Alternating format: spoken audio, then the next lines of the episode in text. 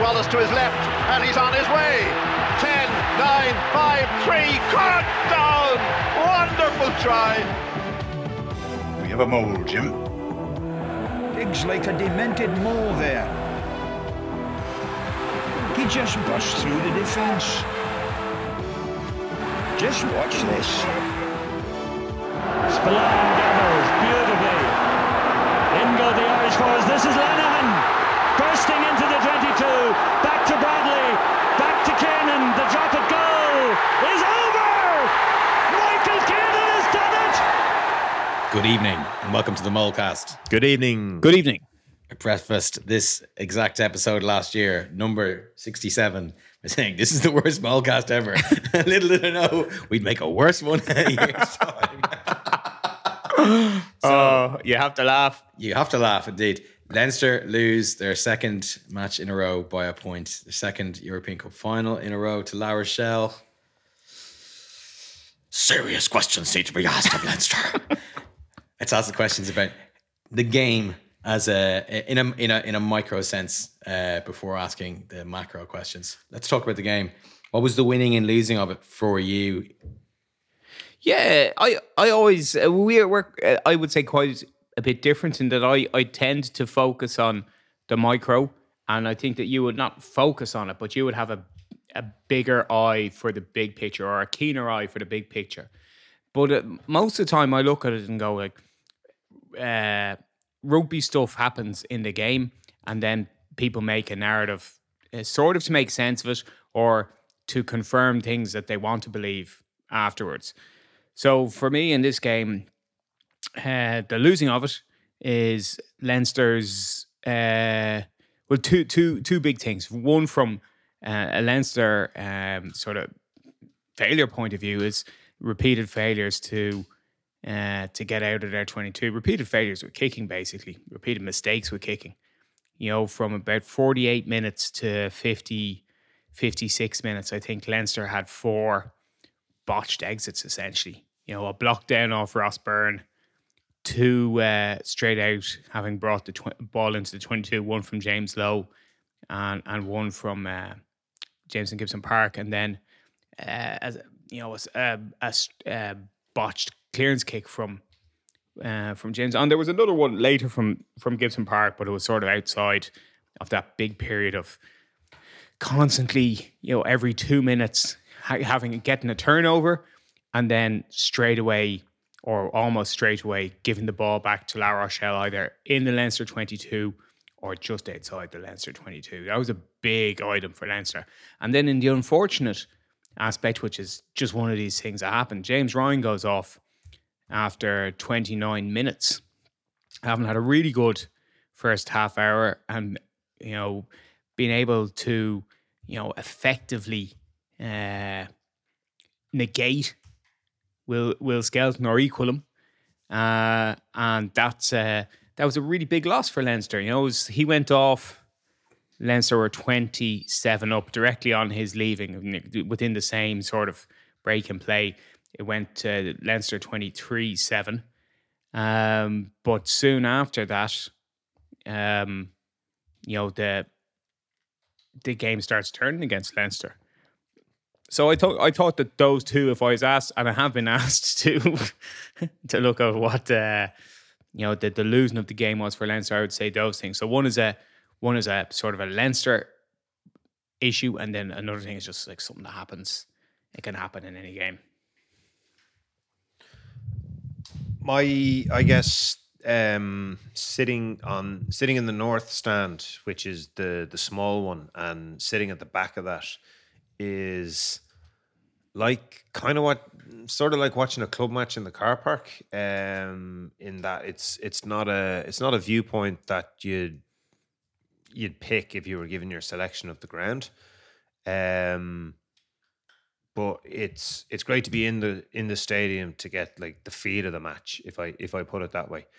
Um so what hit me was like at the end of it how much I was sort of hoist by my own petard. Like I thought that Leinster planned really well for La Rochelle in terms of um, areas they could exploit and plays they had and they were clinical.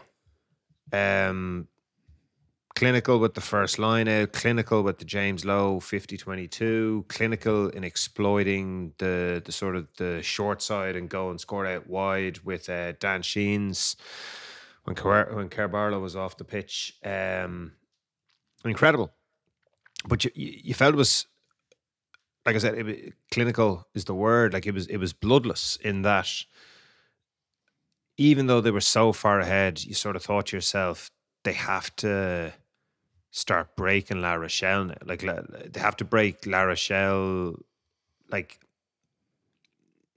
La Rochelle haven't touched the ball yet. So what happens when they do touch the ball? Like what's going to happen here? Because you really feel with uh, O'Gara's team that they're they're mesmerized by the the confidence that he brings and the confidence that they have in their game plan. And you kind of think to yourself, at what stage is that going to be broken? Like, how can you snap your fingers and bring and make them wake up and just go and we're going to lose this? Like, we're too far behind. These guys are too good. Like, whatever it is. So, the the things that hit me were La Rochelle's first entry in the 22, James Ryan got a turnover from the maul and set it back. Gibbo's pass didn't look that good. So this is this is at the end that's very close. And we were sitting, we were all sitting down that end. We were sitting different seats, but um James Lowe didn't uh, sorry, Gibbo's pass didn't look that bad. On the replay, it actually looked quite loopy. But in, in, in the match it, it looked okay. And James Lowe just knocked it on, and you're like, fuck. Yeah, I, I would disagree. You know, I mean, I, I really thought bollocks. Now, having had this massive turnover, which is a great opportunity to to break, you know, not to break them, but to start chipping at them. Um, that drop was was really bad in my eyes, and then I couldn't understand Leinster's decision to put Robbie Henshaw on the blind side in when the scrum reset. So when this when the scrum set up, Ross Byrne was at the blind side. Now at this stage, Kerr-Barlow's off the pitch. Uh, Brice Dulin's putting the ball into the scrum. Um, I can understand that Leinster are concerned about Alldritt picking and going because if you think about it, do they? You know, it's he, he's such a big player for them. He's a guy who's going to take on responsibility. He's not a very dynamic carrier. He's a very strong guy. He's very fit. He's in the right place a lot of the time. But he's like there's better there's better ball carriers at eight in the Pro 14. You know, like the two guys who play for the Edinburgh and Glasgow are both better ball carriers in terms of like just pure dynamic from a standing start. So I kind of felt Ross Byrne should be fine there with Caelan Doris and James Lowe, uh, even if Dulin comes around. Like it's it's quite narrow space to defend, and you, you can scramble across. And instead, they moved. So the scrum reset. They moved Robbie Henshaw. Sorry, they moved Robbie Henshaw around for the reset scrum, and you're looking at it going, Jesus, like you got Danty and Seuteni now there's a lot of there's a lot to play with there, even though they're they're down a man. And then Ringrose tackle was poor because the technique was poor. He basically gets in his own way by getting his head on the wrong side, and he gets his body in his way of his legs. So while he shoots up and gets good power, he's he's no follow through. So he he just bounces off. Like he can't get his arms in the right place. He can't get the leg drive. And he just bounces off, and, and Danty scores, and you go, "That's a terrible soft try to give away." Mm. And at the same time, Robbie Henshaw had got around and was clinging to him and dragging to him. And you go, like, Robbie Henshaw is like that. Robbie Henshaw will want, like, Robbie Henshaw wants to make the tackle. Like most guys want to defend because they're pro players and they've been they've been trained. Like Robbie Henshaw wants to hit you, and that's there's a difference. So I felt that was a really, really, really bad try to give away because that was their first entry into the 22 and they got a try from it and they were down a man and they didn't really have to do anything except give it to Danty and and he just ran. So like, and there's rugby stuff that happens. I do not understand why they moved Henshaw onto the blind side. I mm. don't, I don't understand why they moved the best defender that they have away from La Rochelle's most potent attacker in that situation. So that was really bad.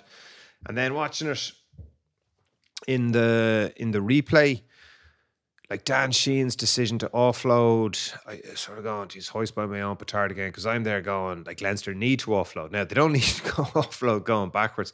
I guess Sheen was concerned about being penalised in a breakdown situation because he was being gang tackled. So these two guys were attacking him, and he doesn't know how many Leinster players around him, and he sort of thinks, shit, if I go down here, these guys are going to spring to their feet, and one of them is going to get his hands on the ball right in front of the sticks, and I'll get penalised. So I'll, I'll I'll pop it off, and Tadhg Furlong is kind of running back. for 36 minutes in, Tadhg Furlong's absolutely gassed, and the ball just bounces. Like he doesn't throw to Tadhg Furlong, he sort of throws it in his direction. And sure, Furlong doesn't have the mobility to get there, so that that was a really sort of easy enough turnover. Now maybe Leinster thought it had been knocked on. It hit Seuteni's knee. It was quite clear from Peyper. That's what he thought. And he like Peyper was telling them hits his knee, hits his knee Yeah. from, from the beginning. Again, you you, you you know he he signalled pretty much instantaneously. And then you're at 23-14. and They haven't had to do anything for their tries, really. And again, their second try was like it's a huge gap in our defense. It's a massive gap. Just waltzes through. Just coasts in. And- Doesn't, and- doesn't have to score in the corner. Doesn't he doesn't have a hand laid Yeah. on him, and you just go. She's going to bang over the conversion there. Yeah. Whereas Leinster scored two tries in the corner while they were getting tackled. Like they really had to work yeah. to get those tries. And like Seuteni goes in, as you say, maybe after four phases or something like that. You're going, how have we got stretched so badly out of shape? And of course, you know, they're big carries and um Atonio and Bourgarit had a good carry, but you're going, Jesus, we've just completely got out of shape within four phases. Like they haven't had to drag us out of shape. We've almost gone out of shape ourselves. But uh, I, I suppose the the differences I'd see it between the the first try and the second try and uh Sheehan's decision to offload is is it's dynamic, like it's happening.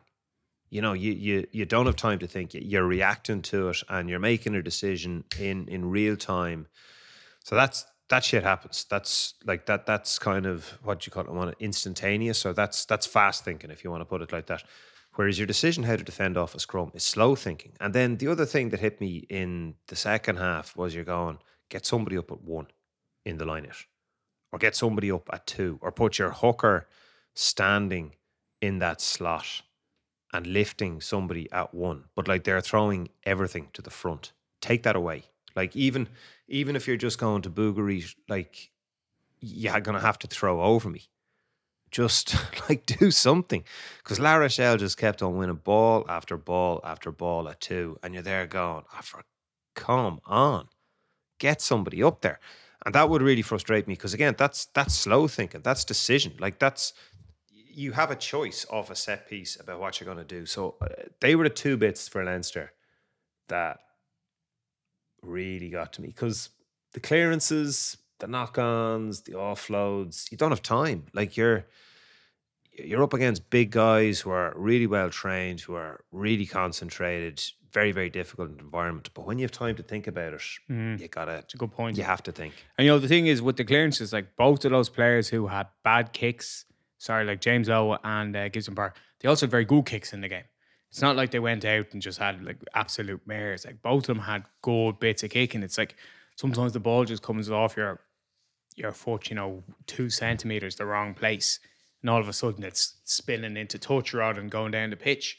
So it's uh, I, I agree with that, but I do think that those that constant inability, like I don't know it's just a cliche, but the inability to clear the lines, or just more essentially, the inability or the repeated giving the ball to a La Rochelle line out close in just is a very difficult uh, thing to get over.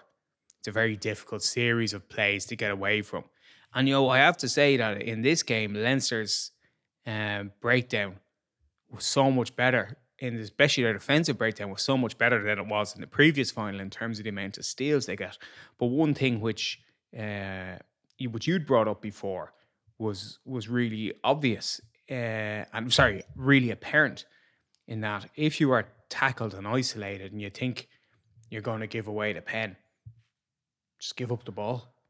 Th- This is what La Rochelle did. Yeah, Yeah, yeah, and you you could see how you could see in the Six Nations, I think in particular, how much the penalty count influences the game. That if you've got very good discipline, you you just do not give the opposition a foothold because you're giving away possession and you're giving away territory when you give away a penalty. So just like give, don't give away penalties whenever you can. Um, and I, I, I guess Like Leinster did a lot of things that I said they'd have to do to win, and they still lost. Whereas La Rochelle didn't give away half as many penalties as they gave away last year. Like last year, La Rochelle went out of the way to give away penalties. I thought in order to to stop Leinster, um, to break up and. Uh, for whatever reason, maybe they thought that the ref would just lose interest and penalise them. Maybe they thought they'd break up the rhythm of Leinster. Maybe they thought that they'd be quite happy defending Leinster's line out and they didn't think Leinster would kick as many points. But this time they didn't give up uh, as many penalties at all. And they really they starved Leinster from getting possession in their half. And you know, like if it's one of those things that when, when you watch Leinster, you go, geez, they actually kick a lot. Now, I don't know as much this season because it, didn't strike me. It did strike me a few years ago that when Leinster are on their own half, they, they pretty much kick all the time. Now, the laws have changed since then, and I think Leinster have changed their game a bit. But if I go back three years ago, you'd have just go like Leinster kick a lot, and they kick a lot from their own half. So there's a muscle memory there that when you're in in your own half, you do kick like Leinster, and I guess that's just very clever coaching. Mm. Leinster kicked over for over a thousand meters in this game, which is high by by any game. So Yeah. they kicked thirty times, uh, and a lot of those are like you get a lot out of it. James Lowe, you know, the 50-22. Charlie Ngatai had a big long kick when he came out. On Ross Byrne had a couple of long kicks down the middle. So those things are like they're like sixty meters, seventy meters, eighty meters, eighty meters. They you know they all add up. Um, but the the issue I, I was sort of getting towards there is like Charlie Ngatai had a good steal on the ground. And once once it was sort of stolen, like the La Rochelle guy goes, Well, I'm not giving away the pen. Ball's gone. Leinster get the ball back. They're disorganized. And you know, within the next phase, they're going, fuck, you know, we can't attack off this. You know, we're deep in our own half. We don't want to play in our own half because we'll get turned over because they have all of these really good threats. Like Botia got one of the cleanest steals I've ever seen in the first half. It was amazing. Yeah, but you know, they have Danty, they've Botia, the Bourgarit, they've got Alldritt, they've got all these guys who are great at steals. So they're going, Leinster just like, we do not want to play in our 22. Either they'll kick a goal, excuse me, or they'll kick in and they'll kick a kick to the corner and maul us with their enormous pack. So they're going, listen, let's not play in our 22.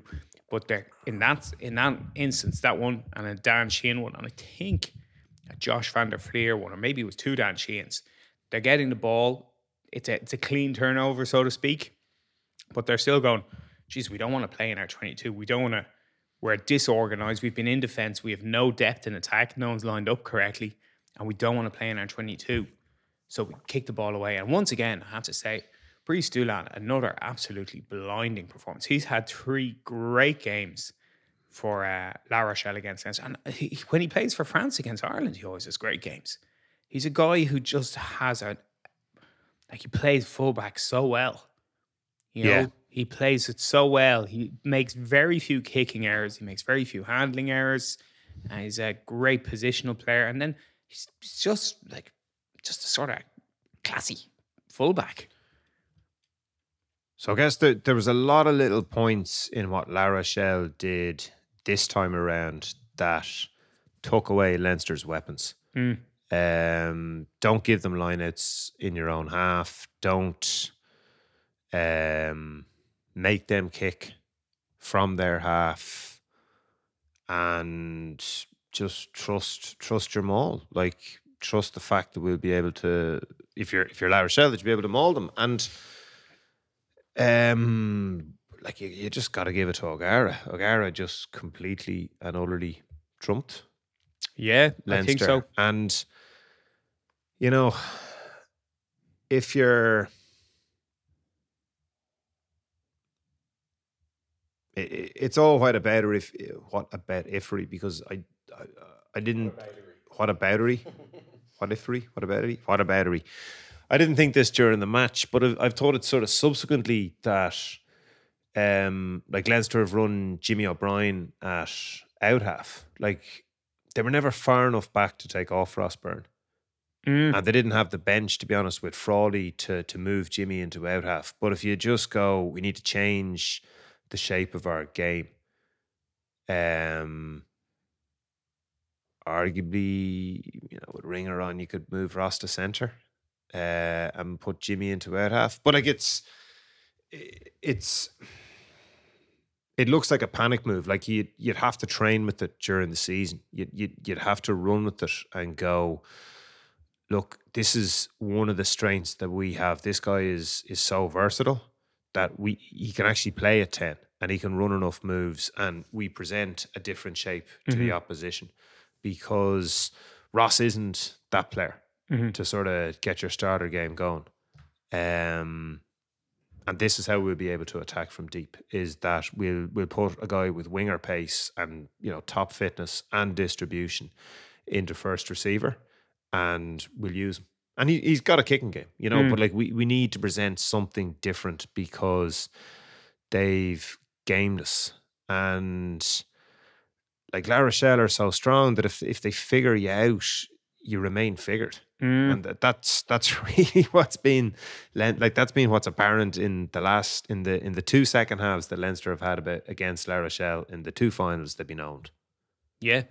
And I was having won the two first halves Yeah, I was as as you were saying, I was sitting like uh, direct, literally directly behind the post. One thing which I was really struck by was how well the La Rochelle backs move left and right off the ball. You know those sweeping patterns that they that they run. Um, so it's not just a case that they're like obviously they have this enormous pack and an enormous set of subs. You know they bring on Sclavi and uh, that uh, Georges-Henri Colombe, who are just huge. Um, so they have this enormous pack to bring on, but they're also like they've really astutely run and astutely coached backline, and they do the you know basic good parts of rugby really well. Like they run onto the ball uh, from depth and, and and take it at full pace. Um, and there are then you have the the enormous ball carriers thing, which is like if you go in one on one against Will Skelton, you just don't you don't make any impact. You know, even if it's two on one, he still gets gain line. Same with Atonio. Those two players I thought had outstanding games. Bourgarit was a little quieter than usual. Um, he's had some big games against Leinster. Alldritt was very good. And um, now I would say as well, like Leinster lose James Ryan on, on 29 minutes. You know, I saw an Opta stat said that even though he only played 29 minutes, he had the most dominant tackles of any player on the pitch. You know, he had three dominant tackles in, in the first like 28 minutes. And then you lose Tadhg Furlong after 44, and, and Tadhg had, didn't look, you know, sat out the captain's run, didn't really look fit in this game, and to be honest, hasn't really looked fit all season. He's been struggling for the whole season.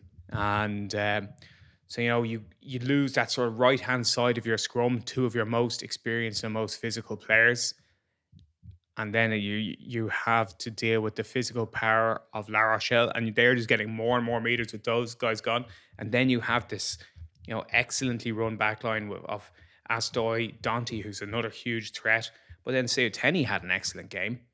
Um, neither of the wingers had as big games as they had the previous year, but they still are such a live threat without the ball and off the ball. So, you know, really, really comprehensively good team.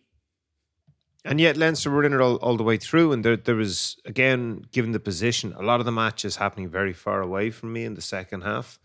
And you're kind of going on the vibes of Leinster can't get out of their own half. Like it's it's all going on there.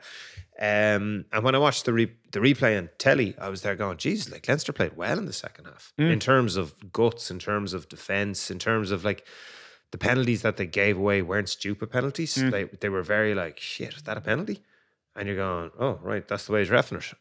Um, The Henshaw one, the and Henshaw Doris one, and the Doris Yeah. one, like where, where they were in the pitch, you're going, geez, you're giving them points, you're giving them field position, but you're looking at it going, Could have on gone another- either way On another day, like that's a turnover, and on another day, like that's not a penalty. It's just, it's just play on, you know. So their discipline was very good, and uh, I guess the other thing that I thought when I was walking out the pitch was, you know, what's what's the difference between Ireland and Leinster? Because immediately you're sort of going, shit, like, does this mean Ireland are going to be crap at the World Cup as well? And you sort of think to yourself, but like, I don't know, maybe. Um, but Leinster weren't crap. They they got beaten by a team that, you know, styles make fights. They got beaten by a team that outmatched them in a lot of different ways. And as we say, like Will Skelton is is Leinster's kryptonite. Like it, and yet yet again, it's happened. Um, And only beaten by a point. and only beaten by a point. Whereas whereas Ireland in the match against Scotland, when Cian Healy came on as hooker, Ireland have that ability with Farrell to play differently and to kind of roll with the punches. And in the match against the All Blacks, when Ireland made that very fast start and then started to get to in the third test, and then started to get, you know, pulled back in again, you go, well, what happened? And you go, well, Tadhg Beirne happened. And like Leinster let Tadhg Beirne go at, at at the sort of the beginning of the Leo Cullen end of the Stuart Lancaster or not Stuart Lancaster, Matt O'Connor era, where you go, shit, if he'd been played a bit more, would would he have been seen? But you're going like he's training with all the time. You're kind of thinking, shit, like how do you let that guy go? Um and that's you know, that that's really grasping. But Yeah, I have a different- I have a different it's- opinion It's than the you. kind of the it's like with Ireland after the Scotland match, I was saying like they've forgotten how to lose. Scotland played really well. Scotland on a Grand Slam run. Scotland playing in Murrayfield and keep losing players. Ireland keep losing players and just seem to get better from it. yeah, La Rochelle beat Scotland. Oh no, I'm I'm not. Yeah, absolutely. Yeah, uh, I have a different opinion than you because I was, you know, a certain I, I can't remember who wrote it, but it was one of the journalists in Ir- the either Indo or the Irish Times going, "Oh, uh, Ireland aren't uh, Leinster aren't Ireland right," and that which is true. And you know, it's not the same players, not the same coaching. It's not the same coaches. Basically, it's the same players. Like the last game that Ireland played, there were twelve Leinster players in the starting lineup.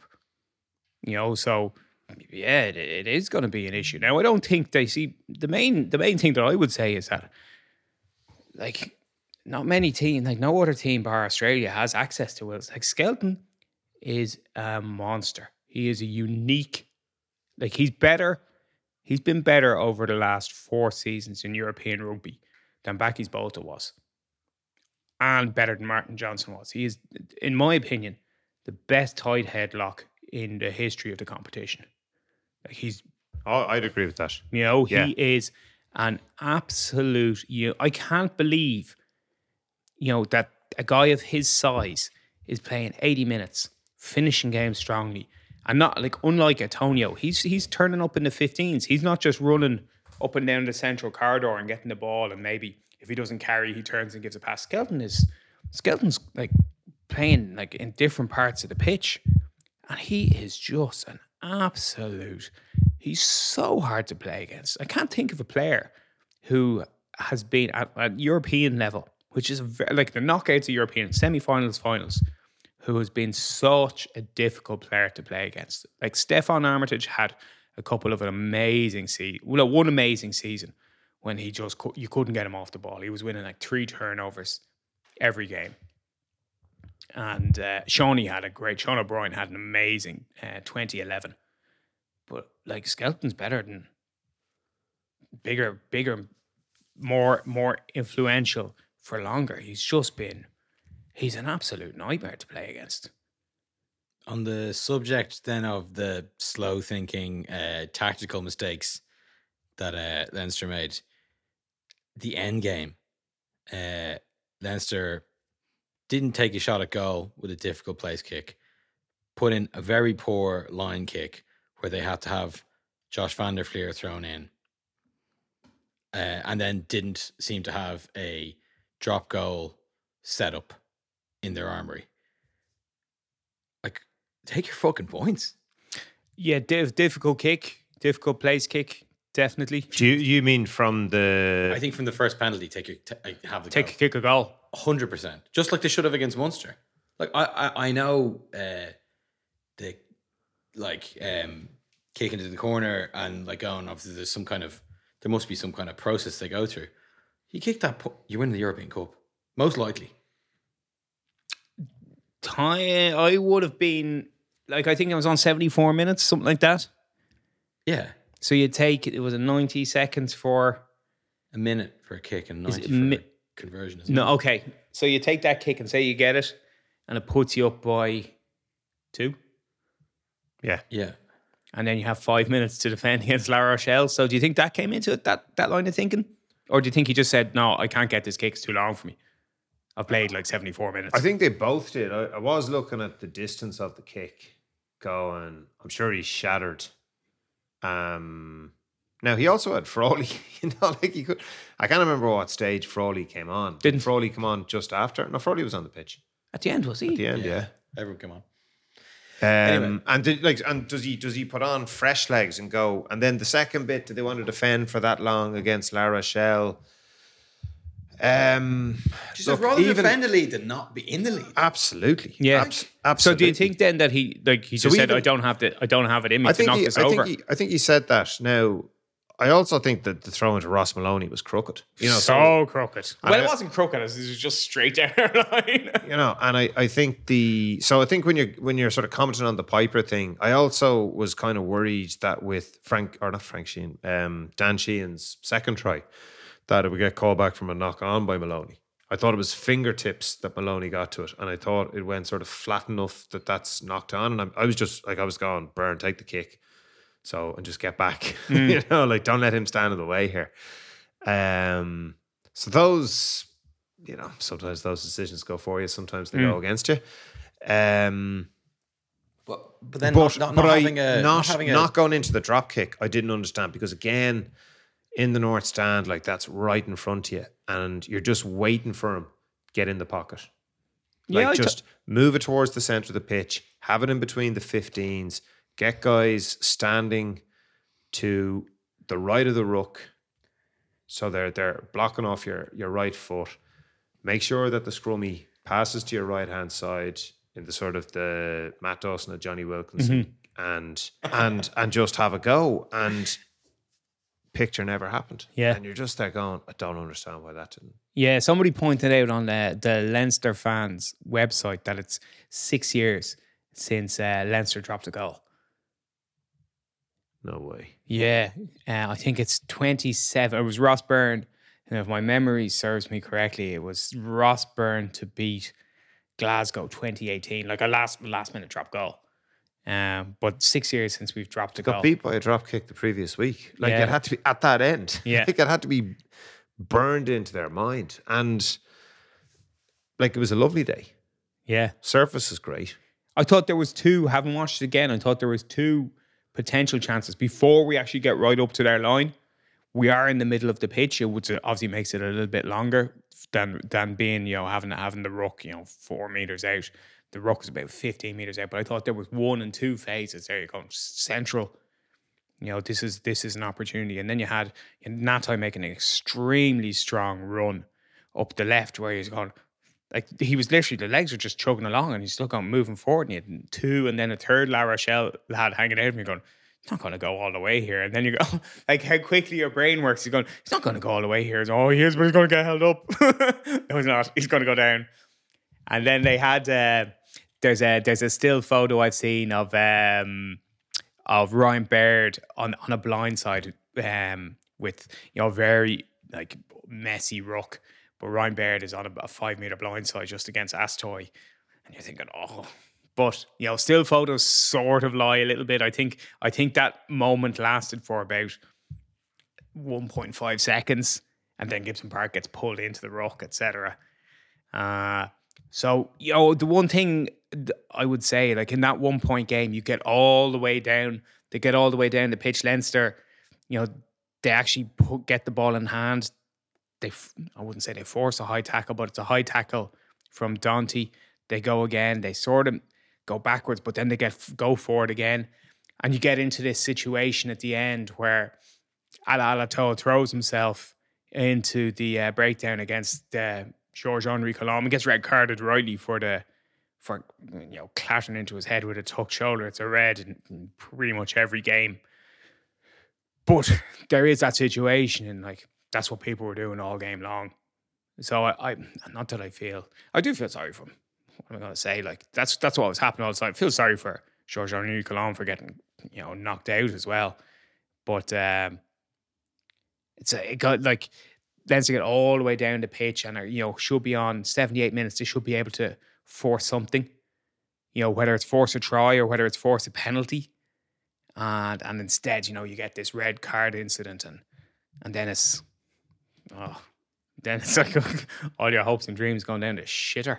But I think even the fact that we're asking the question, do you want to defend against La Rochelle in your own half for like one or two minutes, just indicates how much La Rochelle had Leinster in their pocket. Even in a one point game that you're going, Leinster will get ahead by two points with one minute to go, and you still think, I think La Rochelle are going to win this. Oh, I doubt, like, I'm not going to say it was the first thing in my mind, but it was like second thing in my mind. I they're going, if we give these guys the ball back with too much time, they'll get a pen, you know, and knock it over. Like if they get the ball back with four minutes, you see the second half how it played out, and you're going, these lads can just march down the pitch almost at will. Um, certainly, like I'm not saying it's the right thing to think, but like that's what I was thinking. Yeah. Someone needs to stop him. Referee blows for half time. Big, big, big questions need to be asked of Leinster, who have only won two Irish URC shields in the last two years. Yeah, everyone keeps on saying we won no silver. I don't see anyone else in Ireland win the Irish Shield. okay. Um, this is the end of the six seasons, or is it seven seasons? Seven. So 2016 17 up to 22 23. Under Lancaster. Um, and uh, an appropriate point to do a helicopter view, big assessment of where Leinster are at at the end of his tenure uh, given they've um, had such a similar end season to last year, where are they at? Really good. Incredibly solid. Yeah, like I feel, I feel quite a lot of, like I have uh, not quite a lot. I feel a lot of uh, sympathy for Stuart Lancaster not getting over the line, or or the team not getting over the line and getting a European Cup from a second European Cup from. Um, uh, but I think that he's brought an enormous amount to the squad over the last seven years, both in terms of how the team play, and then in also in terms of uh, growth of individual players, players coached. Uh, just to improve in their skills on a on a basic level that like a lot of players individually have improved and then also a lot of players have learned an awful lot about the game and their role in the game you know from you know being thinking thinking more about the game, not being told what to do, but being told to think. Um, and I think he's had a he's just had a hugely beneficial impact on Leinster. And like another thing which I was thinking, like he has brought us as far as he can bring us because, like, whether whether we like it or not, like he's uh, he's gone next season, and then on the on the other side of that, you're thinking, well, like there is a new really well established coach coming in in Nienaber. Nina Bar. I don't know how you say his name. I said that confidently first and second guess myself. And on the back of a second defeat to the same team, you're thinking like if Lancaster is going, you know, it's like I think Nienaber's sort of looks even a better appointment than it did when he was first announced because it's, you know, you would think that like defense certainly was something you brought up in that game, but also the different mindset. I thought that if I'm just going to continue in one more thing, it's uh, something which I've thought about for quite a long time. Uh, and it was interesting to see a, a, quote from Andrew Porter saying that when he started uh, and Lancaster was in, like Porter was like 126, 128 kilos. And Lancaster said to him, Well, if you can train, do my training sessions at that weight, you know, fine, you can stick with it. And Porter like slimmed down significantly. Like in the space of one season, he went from 125 to 114 kilos, switching from tight head to loose head as well. You know, not an insignificant change there. But one of the things which I've thought is that like there there is a there has been a, a size revolution. We talked about it in previous podcasts where it used to be that 120 kilos was a, a big number to be over. And now like it's 135. It's 15 kilos extra. You know, it's two stone over what used to be the big number of playing in. You know, there used to be a big front row if you were 120 kilos, and now you're a big front row if you're 135 kilos. So there is that change in which Leinster have been, you know, uh, bullied up front by a La Rochelle side which have these multiple heavy guys in. You bring in Nienaber and you're thinking, well, maybe he he just does go with tries to get um instead of instead of instead of trying to get guys to play faster and faster, maybe he goes, Well, we're still going to play a fast game. Goodman is still going to be largely responsible for the attack. I'm going to be largely responsible for the defense. But for the guys that I'm picking, I'm going to pick players to play 50 minutes and 30 minutes. You know, I have a squad and I'm going to say, well, these guys can get bigger because I'm not going to play them for 60 or 70 minutes at all. I'm going to say, yeah, Michael Milne, get bigger because you're going to be my sub prop. So I want you to be, instead of 115 kilos, I want you to be 122 kilos. You're only going to play half an hour most of the time. You don't need to be running around getting to everything for, you know, 60 or 65 minutes. And then he might say to Vac Abdaladze, you're the same. Eat the third string prop. but that's that's what I mean. Like you might say to Vac instead of like Vac was a player who had seemed was always on now. He's had his injury issues, um, but always sort of on the out. He still hasn't started a game for Leinster. I think he's 27 now. He's been in the mix for. you started against the Lions, I think. Oh, did he? And he Yeah, did, and he yeah. scored a great try. Uh, but again, like this is this is a, a position where even if like I, I'm talking about not starting again, then now talking about still using him as a sub, we're going. You can you can be like he's 122 kilos already, but like let's move him up the depth chart. One of the things I, I thought would happen this season actually would be we just rotate props more. You know, just get more 50 minutes, 30 minutes, 50 minutes, 30 minutes. Bring Mil- and Milne has translated well. Abdaladze hasn't. You know, between injury, then getting selected for Georgia in November. He actually played for Georgia in February. I was wondering where he was in February. They had two games, one against Germany, one against Netherlands, maybe. Was like, where's Vac? Playing for Georgia. So, but that's that's something which I would think that the size thing comes in that he's, you know, with Joe McCarthy, it's like you can be 125 kilos on in my team. You know, you're going to play, if you start, you'll play 55 minutes. And if you're on the bench, you'll play 25, 30 minutes. So I think that that might be something that comes in because there's there's no doubt that like the dealing with the massive pack of La Rochelle and previous to that, Saracens, that's been a that's been an issue for Leinster. And you're talking about at the absolute top end of Europe, semi-finals and finals. So you said Leinster are very steady. Solid. Solid.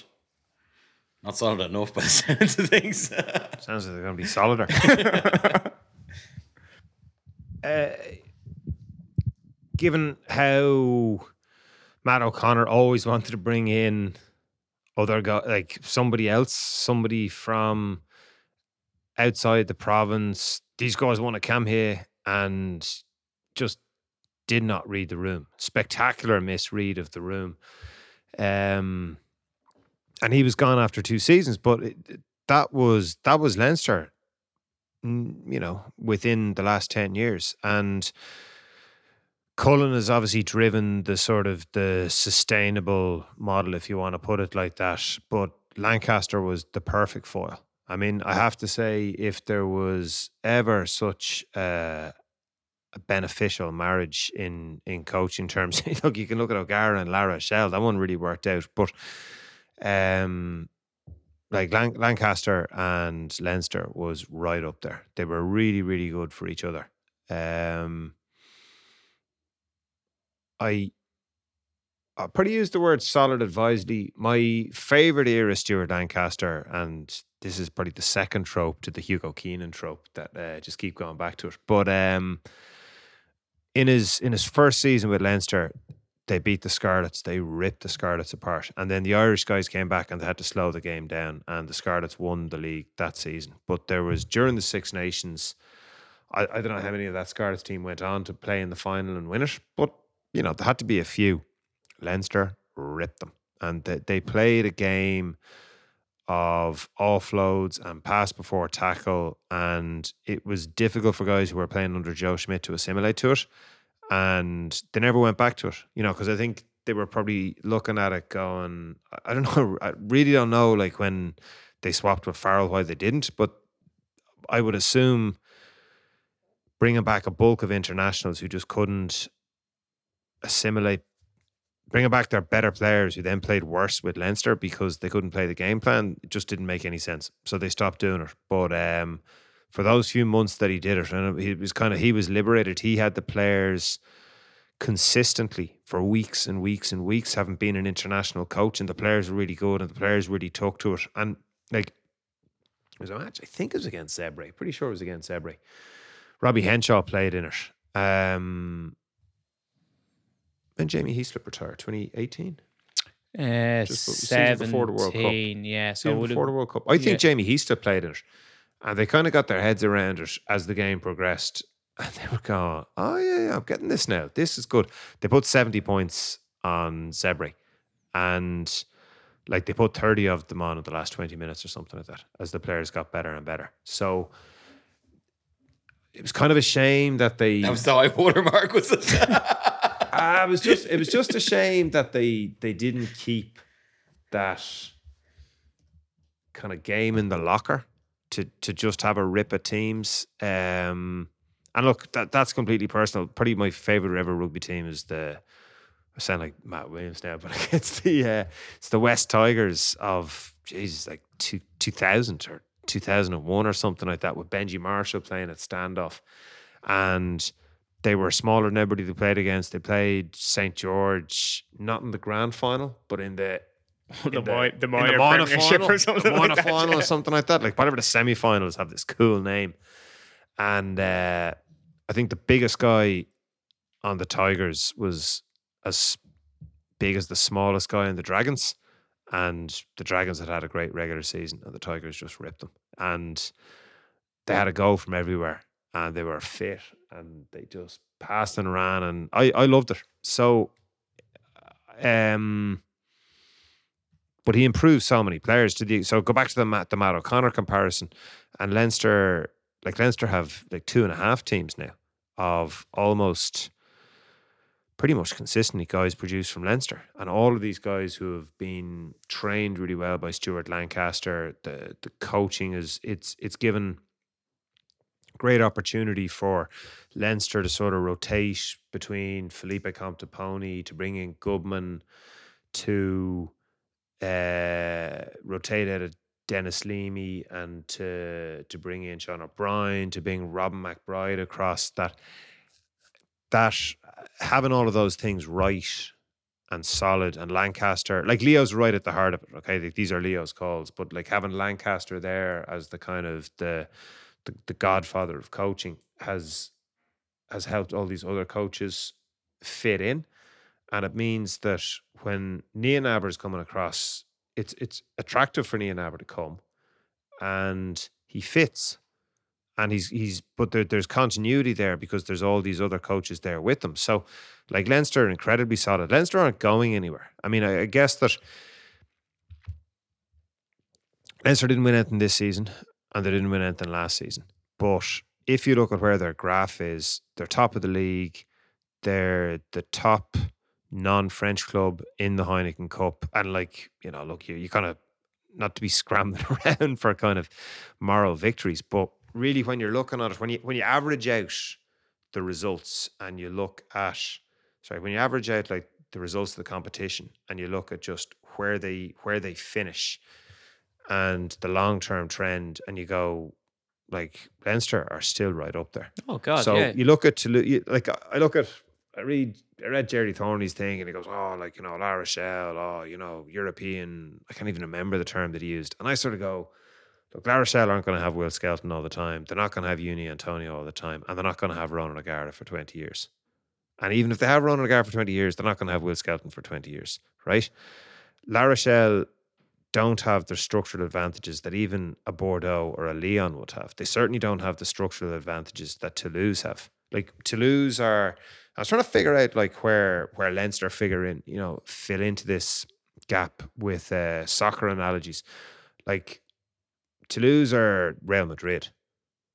They're Um, and I was kind of going, Leinster used to be Ajax. Are they are they now Bayern Munich? And I'm sort of going, I don't know. Like if people just get bored of them, they, they don't have the FC Hollywood characteristics of Bayern Munich, but they're they're not Ajax anymore. I I don't know exactly. Olympiacos, 10 leagues in a row, 15 leagues in a row. Not exactly where they fit. Like, are they are they Barcelona? They're, they're not quite. No, they're not Barcelona. They're not Barcelona. So somewhere in between Bayern and Ajax, whatever that is, it doesn't really exist. But Oh, jeez, we're Juve. oh yeah, it could be Juve. Yeah. Um, that Leinster have these structural advantages that they are taking advantage of. So this is like people give out about the demographics, and then you go, but that's with that sort of comes its own unique set of problems where you end up marching through the season, winning all these matches, getting yourself into this situation, and then find that you have to play three or four back to back matches in May. Like you have to beat Toulouse, then you have to win a semi final with the final the following week. And then if you win that final, you've got to either stay off the grog or pick yourself up the floor to play in the other final. And you go like it's it's an incredible pace change um throughout. And it's what Leinster have created for themselves. So they have to figure out a way to do it. I mean, like my immediate reaction in the pub after the match was that with Nienaber coming, bring Springboks with him. And it could only be one or two. And like the obvious guy is like bring Eben Etzebeth. Now Eben Etzebeth has signed a five year deal with the Sharks. I was looking up like uh Mostert is playing with the Heat over in the Honda yeah, Heat Honda Heat, yeah. in in Japan. But the obvious one is like bring over a test class sign RG Snyman from Munster. like, yeah, Jesus. Um but but that's but then you're sort of going like sign Ox Nché. Like, you know, just just get these tight five Springbok forwards or Simon Pepe and just go like, what's your plans? Just like give the ball to wherever he is, go in a first receiver and just go with them, or sign a Renzi or something like that. But um, like when Van Graan went to Munster, the best thing he did for Munster was sign de Allende and Snyman, even though Snyman was injured for most of it. That it's just, you know, Oh, you- it's you- huge. It's massive. You can't you can't clone these guys. Like Yeah. they're, they're the best players. Like I I've I've said this forever. Like I love seeing uh like big foreign players come to to, to Leinster. Love it's really interesting. You want to see these players. It gets more people coming to the games. It gets more people who are already going to the games interested in seeing how they do. Oh, I'd love it. I'd love like a, a World Cup winner. So you go from that angle, the signing of Nienaber is very encouraging because he's got the inside track with all the Springboks. Yeah, and he's a defensive coach, and I think that it's a good balance. We've seen from Goodman that he's got a really good handle on the attacking coach, the attacking uh, end of the game. So I think it's sort of more balanced. Whereas Lancaster was a Joe Schmidt type of coach, attack and defense at the same time. Whereas now you have you have attack being Goodman and defense being Nienaber and, and senior coach as well. And at the same time that you have Cullen there going, well, I'm going to make sure that like I select the team. Like Nienaber is not gonna. There's not gonna be a bad fit here. It's not gonna be oh I'm gonna like do a Van Graan on it and take Yeah, yeah, yeah. you know take the take the group into like from from what I've read and and and and you know listened to in interviews. It was like Van Graan was constantly stopping training sessions to say no this is the mistake here. Let's do this again. So you just end up doing things quite slowly but perfectly, which is not rugby. You know, it's not like the game is played anyway.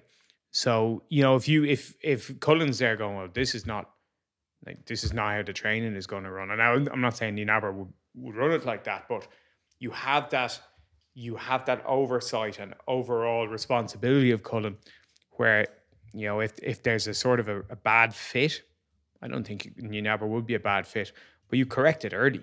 You go, you correct. You go, well, this is you have your head to a certain degree, but ultimately I make the decisions. The other thing that'd be interesting about him is that he's a qualified physio who's first and then a strength and conditioning coach. So your comments on like what weight this, the guy will be at are they're very well informed. Like he'll he, he'll really be on the money in terms of uh you know guys picking up injuries, minutes guys play, all that sort of stuff. He'll he'll really have his own ideas about that. Mm. Um, And he's coached in the league and he's coached in Ireland. So he knows the structure of the sort of well. the, the curious thing with it is I, I don't know if you have to be registered as an Irish physio, but one of the things about him with South Africa is he's on the pitch because he qualifies as medical personnel. So most coaches can't go onto the pitch because they're coaches. So the doc can go on, or the physio can go on, or a player can go on as the water carrier. He, he relays the message. But Nienaber goes on the pitch because he's he's a physio. So that'll be a different twist. That the guy who's the head coach is going to be able to go on and directly relay his message to the guys who he directly Take your fucking points. Take your points.